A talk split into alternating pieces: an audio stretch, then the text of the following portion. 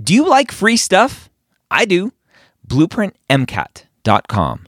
Go sign up for a free account, get access to Blueprint MCAT's diagnostic, Blueprint MCAT's full length one, Blueprint MCAT's amazing brand new spaced repetition platform with over 1,600 flashcards already made for you, as well as their amazing study planner tool. Schedule out the content so you know if you are on track to take the MCAT when you need to. Again, that's blueprintmcat.com for all of those free goodies. The MCAT podcast, session number 291.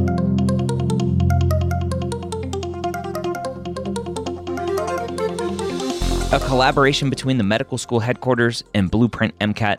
The MCAT podcast is free MCAT prep to help you understand the MCAT, teach you how to break down questions, and give you the skills and confidence to get the score you want on your MCAT test day. Learn more about Blueprint MCAT at blueprintprep.com slash MCAT. Welcome to the MCAT podcast. My name is Dr. Ryan Gray, your host here every week. As always, I'm joined by one of the marvelous members of the Blueprint MCAT Live online team, helping you crush your MCAT. I think that's the goal. Crush the MCAT? Why not? Let's do it. If you have not checked out Blueprint MCAT and the live online course, what are you waiting for? It is a course that includes over 40 hours of live instruction, 16 two and a half hour lessons with two, that's right, two MCAT experts. And they have shown that Blueprint students using live online increase their score by 15 points on average from their diagnostic to their official MCAT exam. Go check it out, blueprintmcat.com. This week, we are jumping into a new series What to Do as a first year student to start preparing for the MCAT. George, welcome back to the MCAT podcast. How you doing? Good, good, good to be here. Thanks for having me. I'm excited. Uh, we have finished the Blueprint MCAT diagnostic, and now we're going to embark on a new journey.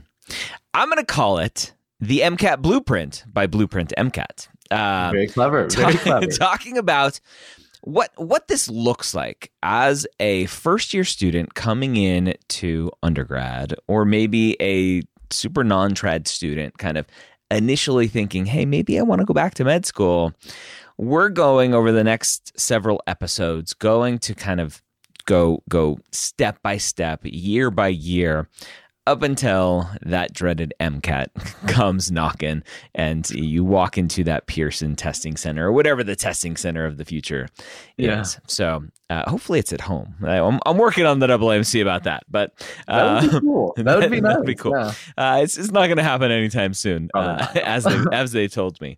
Um, so I'm excited uh, because I think this is a very common trap that students fall into of not really understanding number one what the MCAT is, like I did. Like I didn't know what the MCAT was until I had to take it. Now, obviously, I'm I'm really old, so I didn't I didn't have the resources available to me that are available now, and I, I think as we've seen uh, the average MCAT score now has crept up. It's not a 500 anymore, it's a 501 and a half. So students are getting more and more aware of what this thing called the MCAT is. They're getting better at taking it, they're getting better at using Blueprint MCAT's free resources. They're getting better at uh, listening to the MCAT podcast.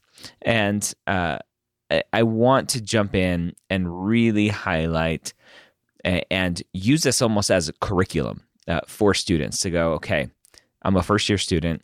Here's here's what you should be listening to. Go go listen to this specific episode of the MCAT podcast to really highlight what you should be doing now when you're still three years away from taking the MCAT. Right. Mhm. So let's do the MCAT blueprint by Blueprint MCAT here on the MCAT podcast. That's a mouthful. Um, so, George, as you're looking at a first year student, Mm. what is the best thing a first year student should be doing to prepare for the MCAT as a junior if they're going down this traditional route?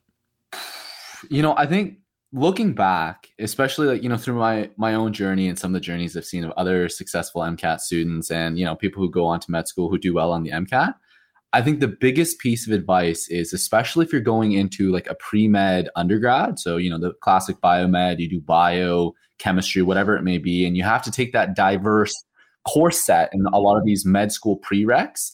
Um, take the classes seriously mm. because it's one thing to see the courses and try to shoot for a good grade and you know do like the previous year's practice exams try to get a sense of the style that the professor shows try to like try to almost do good test taking skills to get a good grade in the class. Yeah. But you really want to understand it the first time around because relearning something is so much faster and more efficient than trying to learn it all again later when you want to study for the MCAT. Yeah. And like those questions, it doesn't matter how many full lengths you take, it doesn't matter how many practice questions you do. The MCAT is going to show you new things that are intentionally done to like throw you off your game, yeah. even though they're testing the same core concepts. And George, understanding is different than getting A's, right? Absolutely. Absolutely. You know, and I'll be to- I'll be totally honest. Like I I got A pluses in all my classes through undergrad, but there were certain things even like in genetics, like the law of segregation didn't click for me until I made an animation for it to teach in another class and I was like, oh, like it's it's not just something that I need to memorize. It's something that literally makes sense. It's like alleles separating in meiosis too. So I was like, wow, this makes so much sense. So it does take a lot of time to figure out, you know, take that that broad broad strokes and understand the bigger picture and understand how things connect, but it will pay off so much more in the long run when it comes to an application exam like the MCAT. Yeah. Let's talk about timeline real quick to to yeah. help a student understand the MCAT comes pretty quickly right? mm. when you're in school. Let's let's talk um, just in general. You have spring, uh, or rather fall freshman year, first year, mm-hmm. Mm-hmm. spring first year. So that's 2 mm-hmm. semesters. Mm-hmm. You have fall sophomore year, spring sophomore year. You have fall junior year, spring junior years when you're expected to take the MCAT because you're applying to med school kind of that late spring, early summer. Exactly. Junior year, that's six semesters. Like, yeah. I mean, when you, you're like, oh, it's three years away, mm, it's six semesters away. It's six semesters away. And it's yeah. really at the beginning of that sixth semester, ideally, that you're taking the MCAT so that you get your score back. You can uh, kind of reattack it if you need to to get mm-hmm. a better score. So, really, five semesters, you're already in the thick of studying for the MCAT. And and so when you look at it going back, like working backwards, mm-hmm. you have fall, spring, fall, spring, study. Like you're already in the thick the the thick of studying for the MCAT that fifth semester, fifth full semester, so that you can take it that sixth semester. And I think when you think about it in that way, and I don't know if I've ever laid it out in that way or talked about it in that way, like that's crazy. And so I think a lot of students are like, wait a minute, like I didn't know I had to take it then. And I didn't like and we're seeing a lot of students take gap years now to yeah. to purposefully take the MCAT when they're done with classes. So that mm-hmm. like they just they're like, I can't I can't handle this.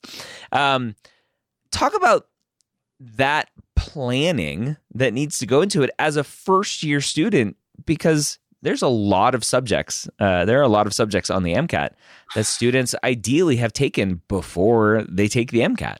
Yeah, I mean, to your point, like let's just start. Like let's go through them. You know, the the chem phys section, you have chemistry, which is general chemistry and organic chemistry, on top of some physics.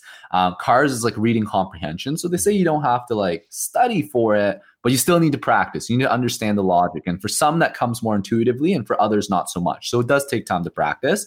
Then you have the bio biochemistry section, which is like your organismal biology, your cellular biology, your biochemistry, your enzyme pathways, all that kind of stuff. That's in the bio biochemistry, and then of course psych soc, right? So you have your your general psychology, introductory to psychology classes, a little bit of sociology on top of that. That's like that's like eight courses that you need to cover in the span of two years, right? And yeah. so I think to your point, you know, saying framing this idea of the MCAT as not three years later, but six semesters later, I would almost say that my recommendation is to try and push it to four semesters later in the sense that if you can take it in the summer between your second to third year, I think that's a great time to try and take because you're going to apply in your summer of third to fourth year. Mm-hmm. A lot of American schools will do rolling applications. So I'm up here in Canada. We just apply once in the in the fall, and it's like one set deadline. Everyone's weighted the same. But I would really challenge, like, if especially if you're listening at home, if there's schools you're interested in, check the admissions processes because a lot of them a lot of them do rolling uh, most, uh, yeah most are meaning that like if you apply early in the summer you have a better chance of getting in. If you apply later they're like there's fewer seats. Yep. so my honest recommendation is if you can try to do the mcat your first time or like ideally your only time but if you can do it your first time at the end of your second year in that summer first of all you have the most time so it's the summer right? A lot of people are trying to balance mcat on top of schoolwork I can't imagine that. You know, like I, I did, I had to end up writing MCAT twice because I panicked in cars. That's a separate story. But, and you're a um, tutor now, and you're an yeah, instructor. No, right? Oh. so um, let, Blueprint lets anyone do this now. They, huh? Apparently, apparently, shh, don't tell them. Don't tell them.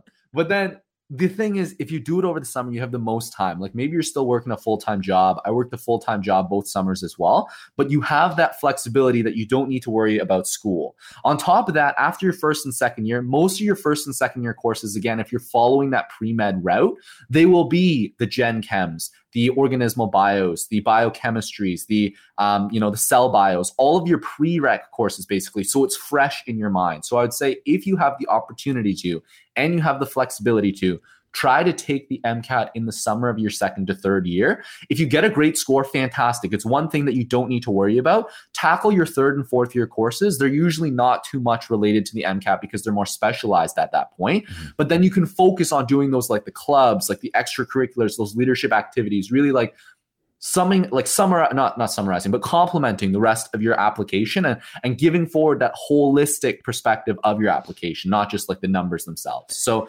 and then in that case if it doesn't go well let's say in that summer if you're like hey i still need to like improve some things then you have the flexibility over the fall of third year to the spring of third year. Maybe you take it the second time you revamp some things and then that way you can still apply at the start of third year to matriculate uh, after your fourth year that's a very accelerated timeline, uh, and very some people some yeah. people do it, uh, and they a lot of times they'll take it uh, their kind of earlier fall of their junior year. So maybe they studied hmm. during mm. the summer, and then they take it that September as a in the fall of their third year.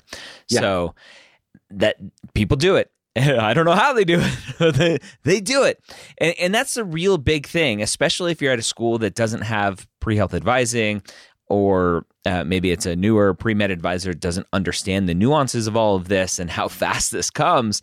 Mm. Is if you haven't laid out all of your classes just right, right? And, and it's like it, every school is weird and has these different nuances of like, well, you can only take bio 2 during the fall semester. And so if you didn't take bio 1 spring semester, then you can't take it in the fall. And right. it pushes you back a whole year for this like bio sequence. And then you're screwed. And it's like, well, shoot, now what? Do I self study that that subject or or what? And so a lot of planning goes into this stupid test called the MCAT. And hopefully, again, that's why we're doing the MCAT blueprint by Blueprint MCAT to, to help students understand this. So, looking at that kind of four semester, maybe six semester, four is a little, uh, uh, uh five semester. If, if five uh, semester, yeah, yeah, end of the end of the summer, second yeah. year, yeah. If if four is a little crazy, one of the things that comes up a lot, and I, I see a lot of influencers talking about this, or or just pre meds who have YouTube channels, they always recommend go get a set of MCAT books mm. as a first year student. Take your classes, bring the MCAT books with you, mm. and go through and learn the MCAT material while you're learning for your course. what is your thought on that? I've actually never heard of that before, but hearing that now, I don't think that's a bad idea because the idea is that you will see things way more in depth than you need during class than what you need for the MCAT. Remember, the MCAT is an exam of scope. It covers, like, again, eight subjects in a seven and a half hour exam. Mm-hmm. There's no way they can test. They're not going to ask you to draw out mechanisms. They're not going to ask you to do like very finicky details. Mm-hmm. They want to test your thinking ability, which is how do you connect topics from a broad scope uh, across different different disciplines. So if you take the books with you, let's say you do a lecture on amino acids, for example, in your biochemistry class, it is foundational that if you go to class, you learn about, you know, the amino acids, the properties, the reactions and stuff. There is a subset of that content that is particularly more important to know than the others for the purposes of the MCAT, and you'll find that summarized in the review books. So any set of review books, of course, like I'm gonna I'm gonna peddle the blueprint ones because they're the best. But any set of review books ultimately tries to distill down here was the list of everything that they said on the AAMC. This is what they're going to test. We're going to distill it down back into a textbook of this is all you need to know about amino acids. This is all you need to know about, you know, uh, SN2 reactions. This is all you need to know about eukaryotic cells. If you compare those topics and you make sure that, like I mentioned earlier, you really build your understanding for all of those MCAT topics, you're going to set yourself up really well when it comes to test date. And I'll promise you right now, there's a few things that are very, very, very, very high um, yield on the MCAT. Things like knowing your amino acids, you got to know your structures, you got to know your like three letter codes, the one letter codes, maybe even the PKs, the side chains. Know your acid based chemistry. I, I can't stress this enough because it's like, it's so so universal in a bunch of other subject areas as well. Like it comes back to amino acids, it goes to buffers and titrations, it goes to equilibrium.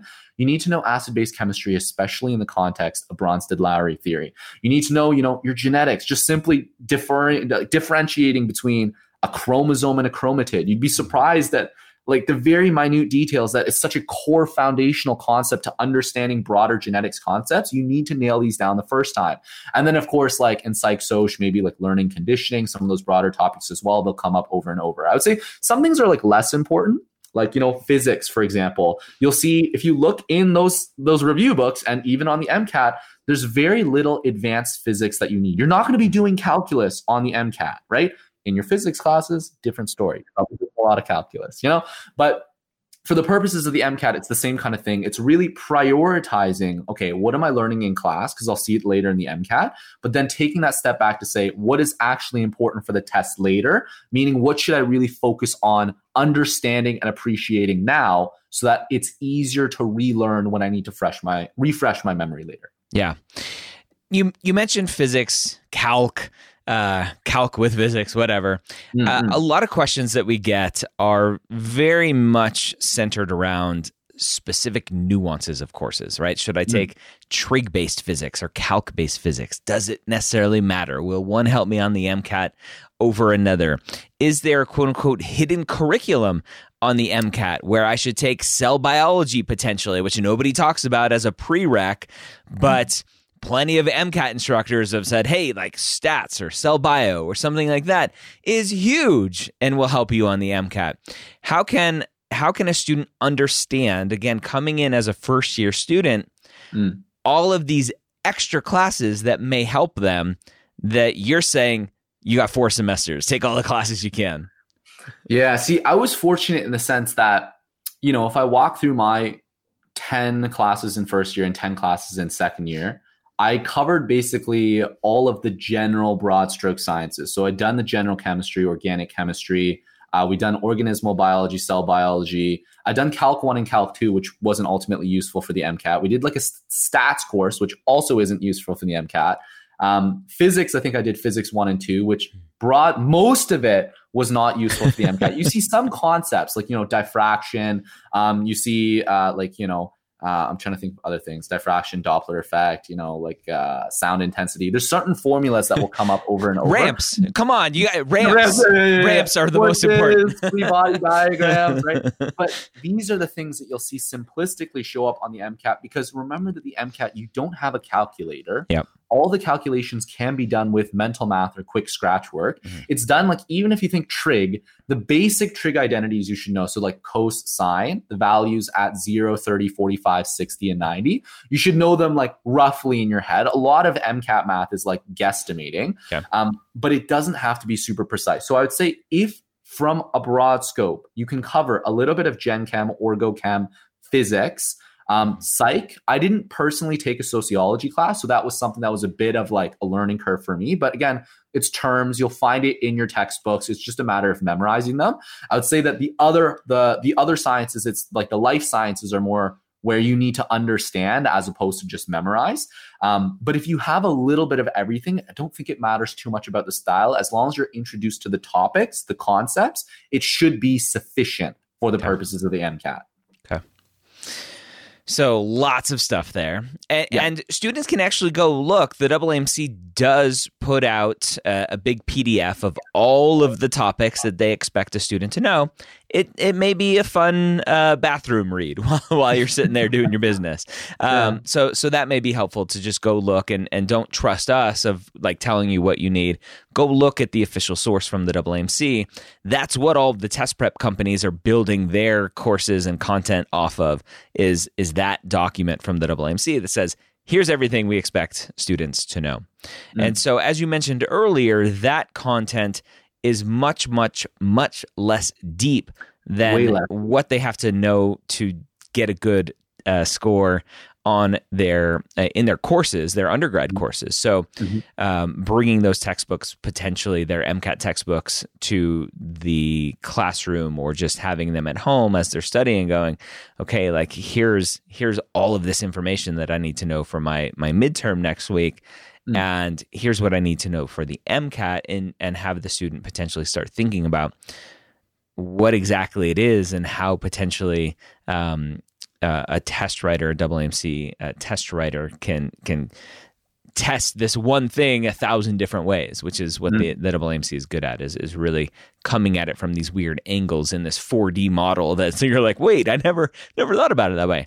Yeah. Let's let's talk about something that that students get for free with a Blueprint MCAT account, and that's the the new spaced repetition platform, flashcard platform. Mhm. Mhm. Flashcards as a first year student. How Mhm. much of that habit should students be building the the minute they step foot on a campus?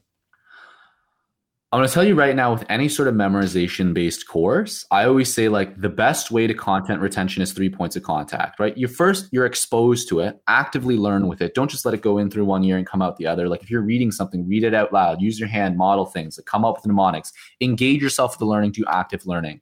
The second part is active recall. So once you've seen it the first time, great, you understood it, you talked yourself through it, right? Active recall is like okay now it's not just looking at something and reading it aloud. It's like i can close my eyes and i can bring it back from memory right? I can close my my eyes and explain you know five conditions for hardy weinberg equilibrium right once you do that step it's like no matter which form you take like i said it could be as simple as closing your eyes reciting it to yourself it could be using using flashcards it could be making your own flashcards it could be taking advantage of other flashcards that have been made it could be writing things out it could be drawing things out right but ultimately producing it back from memory mm-hmm. and then, as you mentioned, that feature in Blueprints tools, which is the spaced repetition. You do it once, you give it a little bit of break, you do it again, and you. The more you do this kind of pattern, the more you retain. Right? It's actually a psych term. It's called Ebbinghaus's forgetting curve. Right? It's like the first time you learn something, you'll forget most of it. Yeah. You relearn it, you retain more of it. You space it out more, you learn it again, and then you retain more of it, and it lasts longer. So the whole point is you really need to practice active recall because you'll form those neural connections of okay my brain is going to fire and it's going to give me the answer that's really what's happening up in the head Yeah. you do that multiple times you really strengthen that neural connection so that by test day you recall it once or twice in that process you'll have it on test day you can read Yeah. something a million times and it won't be there if you can really space it out recall it three or four times confidently have the correct details it'll be there on test day You know, it's it's funny. I've never thought about it in this way, but that that process, this forgetting curve, whatever you called it, um, th- that's exactly the same as mus- muscle atrophy and and and strength training is precisely uh, as an exercise physiologist, former personal trainer, all that fun stuff, we we learn, right? We we stress the muscles. We say, "Hey, muscles, I want you to get stronger." So we go and lift weights. We produce micro tears. The the body responds, going, "Huh." We must be preparing for battle. Let me let me start building up some some muscle tissues, this hypertrophy, all this fun stuff. yeah And then if you don't go back within a few days and do it again, the body's like, "Oh, I guess we're not going to have a fight." And and it's it it knows that it's going to take energy to maintain that muscle. right So we are creatures of energy uh, conservation. And so it's going to go, okay, we don't need that muscle anymore. So that work that you just put in is going to go to waste, which is where the term use it or lose it comes from. And so it's no different. Brain synapses or muscle synapses and, and growth, it's exactly the same.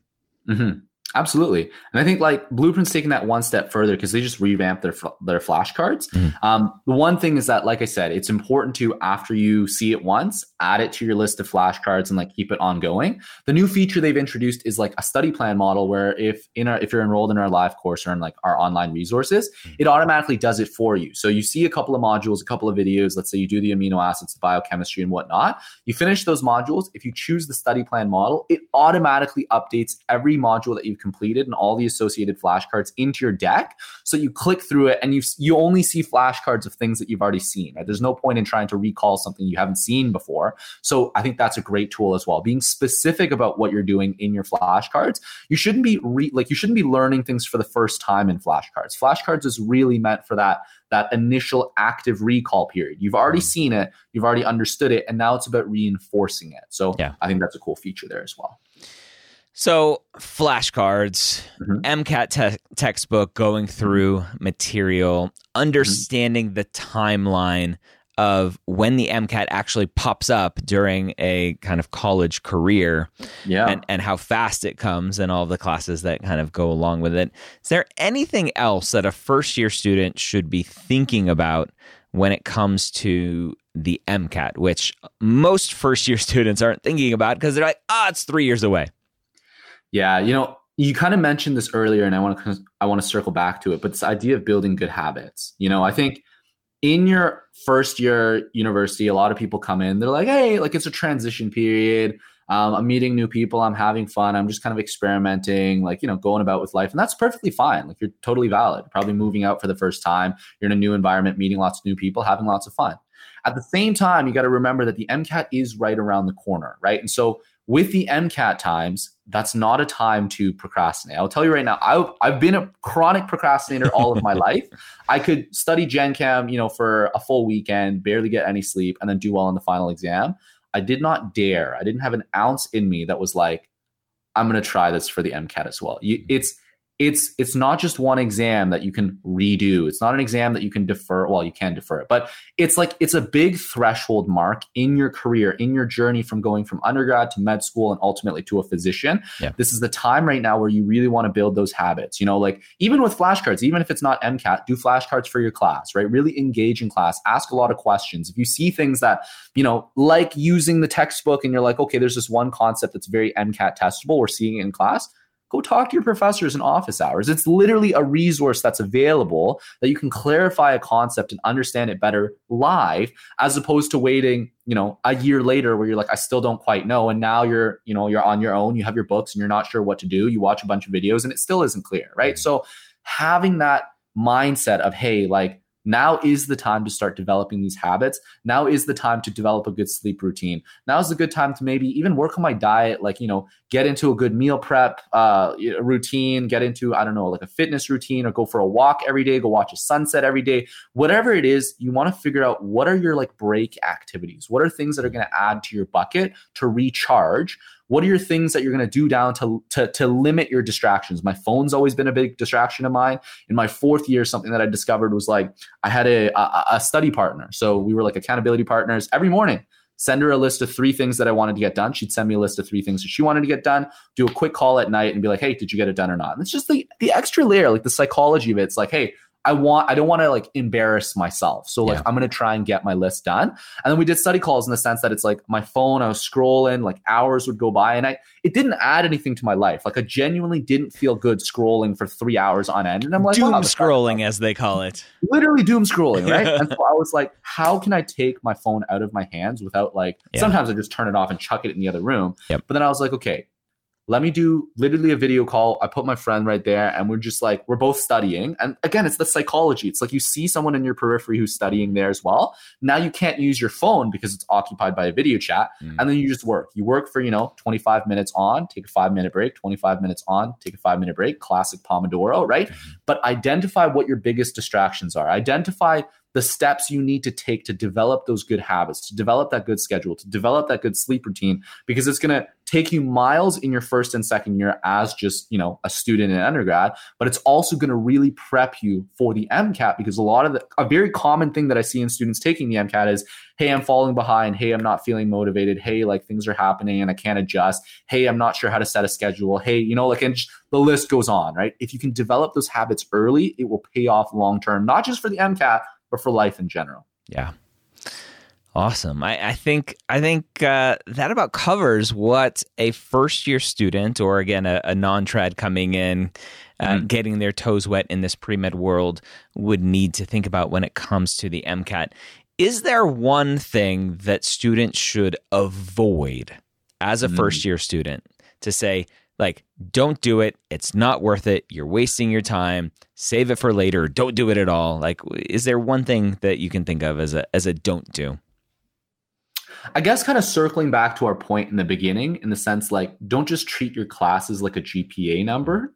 Treat it as a stepping stone that will get you somewhere further in the end, right? Mm-hmm. I know that you can probably get your hands on some old exams. You can get your, you know, you can feel out a style of what the professor likes to ask in certain classes, and you can probably get a good grade in that class without really knowing too much about what's going on, right? It's possible, it happens, and I've seen it happen before. So, really try to do your best to one, identify, make those connections between what you're seeing in class and what you need for the MCAT and really make an effort to understand what's going on, right? Don't just breeze by. Even if it's like, you know, you're eating lunch, you're going to watch a, I don't know, a Khan Academy video or something on this topic in chromosomes and chromatids. Do it. Like it's, I, you're you're watching something anyways, and you're just eating lunch. It's like passive learning, but you're going to engage that way. If that's what works for you, that's what works for you. If it's going to listen to an episode of you know the MCAT podcast with Dr. Gray, if that's what works for you, that's what works for you. Start early. Don't just treat it like okay, the MCAT's something I'll deal with later. Yeah. Uh, good habits is something I'll deal with later. I can just breeze through this class now because like I'll just relearn it later. When you push it off to later, it's going to be two, three, four more, four times more difficult. Because remember, when you get into that final window, you're dealing with applications, you're dealing with letters of recommendation, you're trying to study for this big beast of an exam. If you're doing it alongside your actual courses, you're studying for five courses on top of eight courses that you need for the MCAT, right? So think ahead, plan ahead, build those good habits ahead. Don't just treat it now like, hey, I'm in first year and I'm so far away. I don't need to worry about it. It is something that is worth planning for ahead of time. All right, so there you have it. I hope that was a great first start to the series. Next week we are going to jump into what to do as a second year and then a third year. You get the, you get the theme. You're you're picking up what I'm putting down. Hopefully, uh, again, go check out blueprintmcat.com. Uh, all of the instructors that we bring on here on the podcast are live online instructors. Again, 40 plus hours of live instruction. All of the amazing tools and content that Blueprint gives you on their course, all of the amazing full length exams, the Q Bank, all of all of this stuff you get with their live online course. Go check it out, blueprintmcat.com. Hope you have a great week. We'll see you next time here on the MCAT podcast.